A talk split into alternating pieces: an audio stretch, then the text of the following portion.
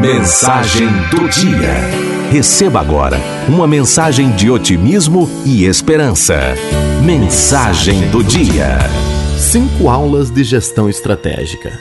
Primeira aula. Um corvo está sentado numa árvore o dia inteiro, sem fazer nada. Um pequeno coelho vê o corvo e pergunta: Eu posso sentar como você e não fazer nada o dia inteiro? O corvo responde: Claro, por que não? O coelho senta no chão embaixo da árvore e relaxa. De repente, uma raposa aparece e come o coelho.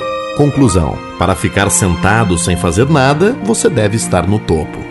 Segunda aula. Na África, todas as manhãs o viadinho acorda sabendo que deverá conseguir correr mais do que o leão se quiser se manter vivo. Todas as manhãs o leão acorda sabendo que deverá correr mais que o viadinho se não quiser morrer de fome. Conclusão: não faz diferença se você é viadinho ou leão. Quando o sol nascer, você tem que começar a correr.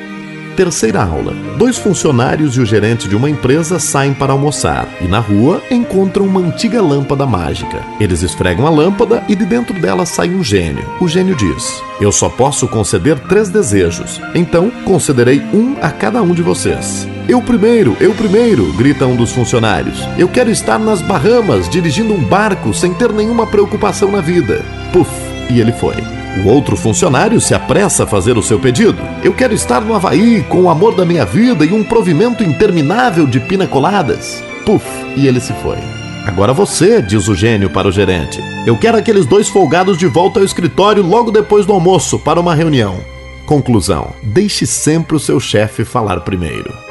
Quarta aula. Um padre está dirigindo por uma estrada quando vê uma freira em pé no acostamento. Ele para e oferece uma carona que a freira aceita. Ela entra no carro, cruza as pernas, revelando suas lindas pernas. O padre se descontrola e quase bate com o carro. Depois de conseguir controlar o carro e evitar o acidente, ele não resiste e coloca a mão na perna da freira. A freira olha para ele e diz: Padre, lembre-se do Salmo 129.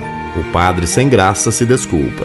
Desculpa, irmã, a carne é fraca, e tira a mão da perna da freira. Mais uma vez a freira diz: Padre, lembre-se do Salmo 129. Chegando ao seu destino, a freira agradece e, com um sorriso enigmático, desce do carro e entra no convento. Assim que chega à igreja, o padre corre para as Escrituras para ler o Salmo 129, que diz: Vá em frente, persista, mais acima encontrarás a glória do paraíso. Conclusão: se você não está bem informado sobre o seu trabalho, você pode perder excelentes oportunidades.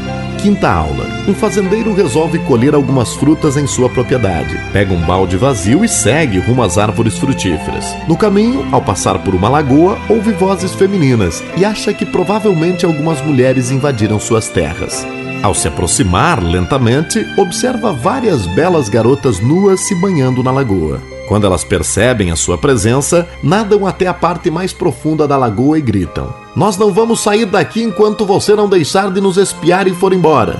O fazendeiro responde: Eu não vim aqui para espiar vocês, eu só vim alimentar os jacarés. Conclusão: A criatividade é o que faz a diferença na hora de atingirmos nossos objetivos mais rapidamente. Portanto, antes de falar, escute. Antes de escrever, pense. Antes de gastar, ganhe. Antes de julgar, espere.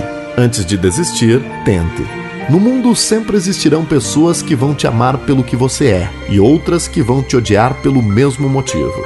Fica a dica.